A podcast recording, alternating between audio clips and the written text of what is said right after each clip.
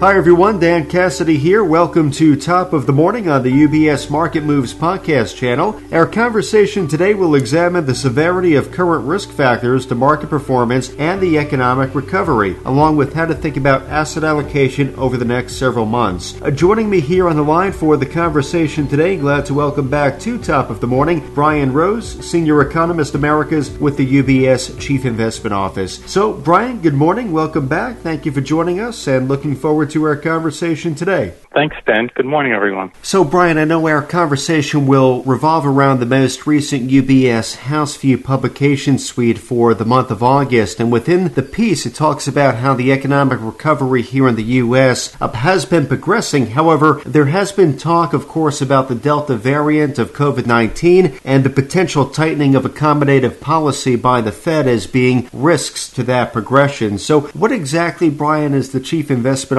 Office's take on the severity of those risks at this time? Well, in our view, the market fears seem overblown. Of course, uh, Delta is a problem for areas of the country that have low vaccination rates. So, you know, we still have some states that are below 50% vaccinated, and within those states, you have local areas where you have even lower rates. And some places, the numbers look uh, pretty scary you know, very rapid increase in uh, new case counts. But this is, you know, relatively uh, limited areas where this is uh, this is happening, and very important is that from an economic point of view or the political point of view, it's very unlikely that lockdowns will be reimposed. You know, we're not going into lockdown. You see in some other countries where COVID cases are rising, you know, very severe economic restrictions being put in place again. But that's unlikely to happen here. And uh, regarding you know risks around Fed uh, and maybe tightening uh, prematurely, this also I think the, these fears are overblown, and you could tell that from Fed Chair Powell's testimony uh, this uh, you know this week or last week. Uh, you know, a lot of pressure from politicians saying, you know, this inflation is, is too high. But Powell really pushing back on that, saying that it would be a mistake to tighten uh, too early, that this inflation is going to be transitory. And you really don't get the sense that the Fed is going to do anything, you know, too aggressive to tighten policy. They're still looking at the labor market where payrolls are down by 7 million from the pre-pandemic level. So, you know, we think the Fed will announce QE tapering by the end of the year. But even at that point, the monetary policy will be extremely accommodative and, uh, you know, in, generally speaking, supporting risk assets. Well, Brian, thank you for sharing with us your take on those risk considerations. Of course, top of mind for our clients, investors, and have contributed to some volatility in the markets as of late. We'll get to that more in a few moments. Though, on the podcast here, Brian, we have heard from your colleagues previously about the reflation trade, which, as cited within the latest House view, the Chief Investment Office believes the reflation trade will remain intact. So, Brian, can you take a moment to walk us through the factors that support that view? Yes. So, uh, you know, the most important thing to, to keep in mind is that, uh, you know, especially here in the U.S., but really globally, the growth outlook is very strong. I mean, this year we're looking at the, the best growth rate in, in decades. And the monetary policy, as I just said, you know, is, is still extremely loose. So, uh, you know, this is a very good environment. And uh, you know you can you can think of factors that will help keep us in this environment for uh, for longer. Like one thing we talk about is the uh, you know part of the shortages that that we have at the moment is that it's uh, resulting in much lower than normal inventories, right? So you you you know say for autos, you know we can't produce as many cars as we need, and one way to deal with that is by drawing down the, the inventories. And the fact that inventories are so low means that even you know looking further down the road when demand uh, you know starts to to stabilize, you'll you will have to rebuild those inventories, and that will help keep things going for you know even longer than they would uh, otherwise. So, you know, our view, uh, you know, again, a lot of these fears are overblown, and uh, the outlook is very, very strong. So we continue, you know, to to expect, you know, trades based around strong strong growth to to continue to to work work, or I should say, maybe not continue, but but will work, you know, o- over the next six to twelve months. Now, Brian, you think about the kind of momentum we've seen in U.S. risk assets, equity markets on a year to date basis, despite some recent turbulence. Can you remind us of the factors at play that have driven equity market returns over the last six months? And of course, we think back to yesterday, Monday, the kind of a weakness we witnessed in the markets. I know the Dow Jones Industrial Average had a, perhaps its worst session since October 2020. So, what's your take on the recent activity that we we've been witnessing? Yeah, so, uh, you know, the most important factor when it comes to equity markets is almost always the earnings growth. So, you know, uh, unless you're in some very extreme situation, strong earnings growth makes up for a lot of other problems uh, in the world. And we're looking at something like 40% earnings growth this year. And just look, you know, so far in, in the second quarter uh, earnings season, something like 90% of companies are, are beating so you know that is um, you know that's that's a really supportive environment. And of course, you know we've had uh, just recently the increasing fears over COVID, and the other thing that you hear a lot is uh, peak growth.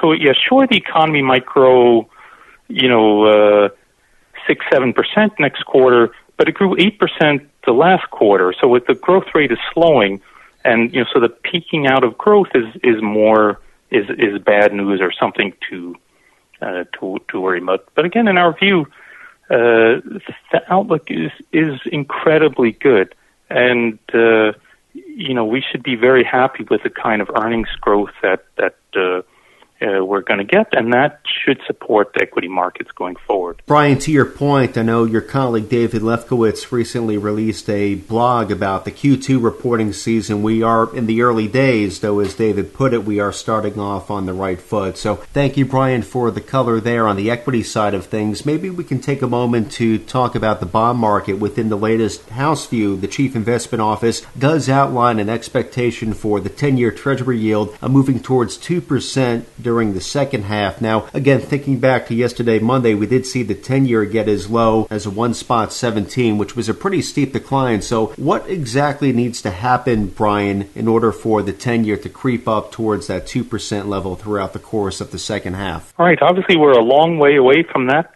uh, at the moment, but from a big picture perspective, I think the, the way to look at this is that the Fed has a you know, much better chance of actually hitting its 2% inflation target over time than it uh, did, say, before the pandemic when we were in a very long period of below target inflation. So, you know, inflation expectations have moved higher. Obviously, inflation at the moment is, uh, you know, is elevated.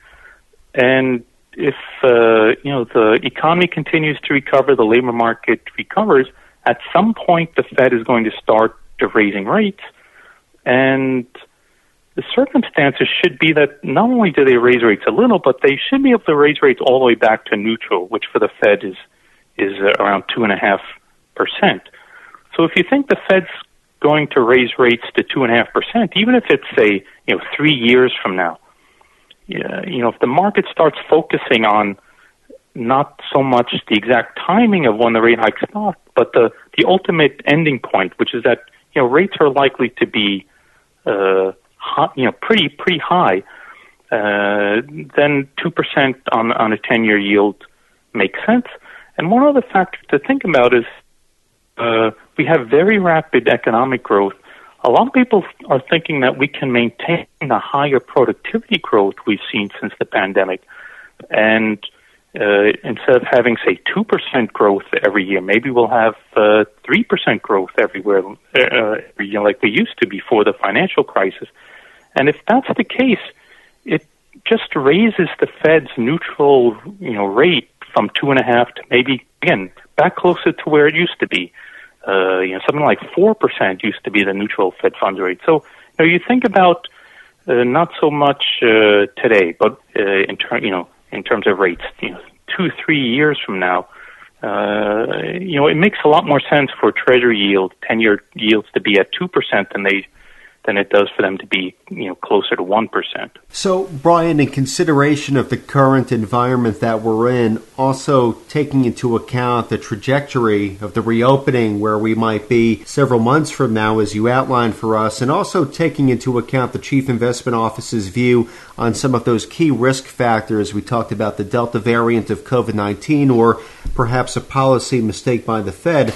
How should investors be thinking about asset allocation, including any allocation ideas that might be outside of the U.S. and the emerging markets? Uh, well, in our investment strategy, we continue to favor assets that benefit from strong growth.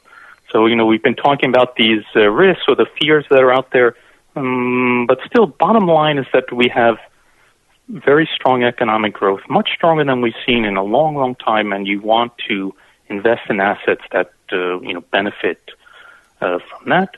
So you know generally that that means uh, we favor stocks over bonds, and uh, in the U.S. we continue to favor value over growth because the you know the value should benefit more from from uh, stronger economic conditions.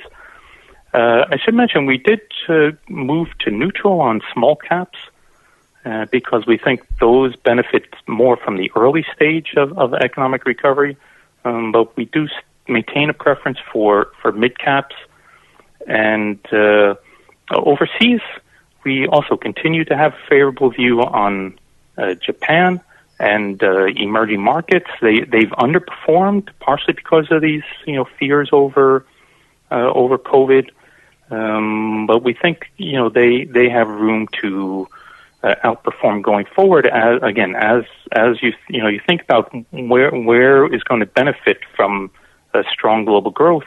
Uh, you know, Japan, emerging markets, they should do very well in in terms of uh, the you know the earnings outlook going forward. Well, Brian, a very productive and helpful conversation this morning, walking us through the Chief Investment Office's take on uh, the severity of some of these key risk considerations. Again, we spoke about the Delta COVID 19 variant, we talked about the Fed's policy path forward, and very helpful to hear, Brian, towards the end there, your guidance when it comes to asset allocation and consideration of where we are today and how conditions, market and economic, might evolve over the next several months. So great catching up with you, Brian, as always always, and we'll look forward to having you back on soon. Thanks very much. Again, today we've been joined by Brian Rose, Senior Economist Americas with the UBS Chief Investment Office. As a reminder to our clients and our listeners, the UBS Chief Investment Office does author a variety of publications and blogs that touch on timely market developments, asset classes, and portfolio allocation. These resources can all be located on ubs.com forward slash CIO, including the publication that Brian Rose has been making reference to during our conversation today, uh, that being the UBS House View publication suite for the month of August. So for clients of UBS, you can contact your financial advisor if you would like to learn more about today's topics or receive a copy of the August UBS House View directly. Top of the Morning is part of the UBS Market Moves podcast channel, which is available where podcasts are found, including on iTunes, Spotify, TuneIn, Stitcher, and Pandora. Visit ubs.com forward slash studios to view the entire podcast offering, as well well as the new UBS Trending video series. From UBS Studios, I'm Ben Cassidy. Thank you for joining us. UBS Chief Investment Office's investment views are prepared and published by the global wealth management business of UBS AG or its affiliate, UBS. This material has no regard to the specific investment objectives, financial situation, or particular needs of any specific recipient and is published for informational purposes only. As a firm providing wealth management services to clients globally, UBS AG and its subsidiaries offer both investment advisory services and brokerage services. Investment advisory services and brokerage services are separate and distinct, differ in material ways, and are governed by different laws and separate arrangements. In the USA, UBS Financial Services Inc. is a subsidiary of UBS AG and a member of FINRA SIPC. For information, please visit our website at ubs.com forward slash working with us. For a full legal disclaimer applicable to the independent investment views produced by UBS, please visit our website at ubs.com forward slash CIO dash disclaimer.